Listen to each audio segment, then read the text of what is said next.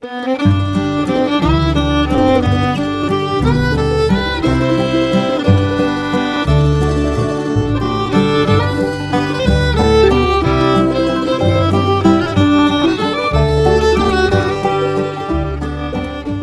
morning, Oregon. I'm Finn J.D. John, FJ at OffbeatOregon.com, and this is the Daily Offbeat Oregon History Podcast. Today, for your listening pleasure, we have an archive show, first published as a newspaper column and podcast episode sometime in the last 10 years. Thanks for listening, and I hope you enjoy it. This article was first published on March 11th of 2012 under the headline Post-war Portland turned away Nat King Cole and Billie Holiday. Here we go. In 1945, someone had to tell Nat King Cole and Billie Holiday that they couldn't come and play in Portland after all. It seems that in an event that has to be one of the most short sighted bits of municipal governance in Oregon history, the Portland city authorities had ordered the flagship nightclub of North Portland's wildly popular jazz scene, the Dude Ranch, shut down. And that was the end of one of Portland's most popular jazz clubs and one of the most fondly remembered. Apparently, there had been a shooting nearby, and city officials pretended that they thought it was related, but it was widely known what the real problem was. White girls and black boys and black girls and white boys were dancing together there. And Portland, like the rest of the state, was still a highly racist place in 1945. But that was changing fast and it had a lot to do with places like the Dude Ranch. The Dude Ranch, for a brief shining moment at the end of World War II, was the epicenter of a jazz scene that put the rest of the West Coast to shame. Quote, there never was and never will be anything quite like the Dude Ranch, Robert Dietsche wrote in his book, Jumptown. It was the Cotton Club, the Apollo Theater, Las Vegas, and the Wild West rolled into one. Portland's jazz scene, which is now a relatively forgotten story, got its start during World War II. After the war started, thousands of people from around the country were brought into North Portland to take jobs in the shipyards that were at the time pumping out Liberty ships by the hundreds. The wartime shipyard scene was one of those glorious moments in which people who formerly didn't like each other very much are put together by forces beyond their control, united by a common goal, and more or less forced to work side by side on a winning team until one day they realize they actually rather like one another after all. When these shipyard comrades went out on a Friday or Saturday night to have a good time, they were not going to go someplace where some of them weren't welcome.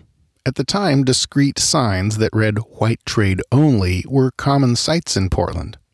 A mixed race group of shipyard workers was no more likely to set foot in one of these places than the Rat Pack would have been. I mean, seriously, can you imagine Frank, Dean, and Joey going into Waddle's diner for pie and coffee and leaving Sammy waiting by the door like a dog? Unthinkable. It was the same way with groups of buddies from the shipyards. Their attitude was if one of us is unwelcome, kiss us all goodbye. So they often ended up hanging out together in one of the at least 10 clubs in the area of Williams Avenue and what's now the Rose Quarter. These clubs were part of a thriving and booming music scene that had a particular appeal for African American jazz legends, and in that scene, the Dude Ranch was first among equals.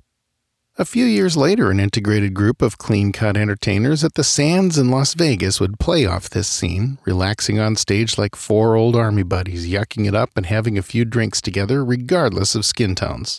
In the mid 40s, the real thing was playing out, not only in North Portland and Vanport, but across the country.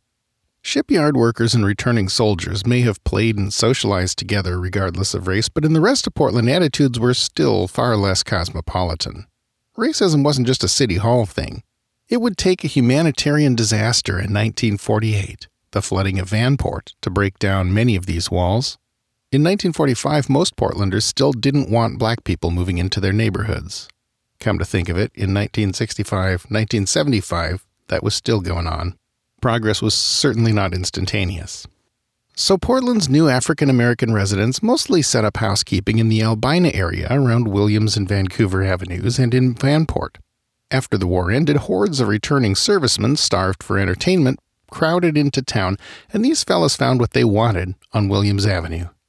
The population density was off the charts. Finding a place to stay was nearly impossible. Movie theaters were turned into impromptu bunkhouses. People crashed on each other's couches. The streets were full of people with money in their pocket and no place to go, and the nightclubs were packed 24 hours a day. The Dude Ranch, according to Professor Michael McGregor of Portland State University, rose to prominence largely because its owners, Sherman Pickett and Pat Patterson, Pick and Pat they were called, seemed capable of, quote, booking anybody. Quote, but though Lionel Hampton, Art Tatum, and the Nat King Cole trio appeared in later days, no night ever equaled that night of December 1945 when Norman Granz brought his touring jam session, Jazz at the Philharmonic, to town. McGregor writes.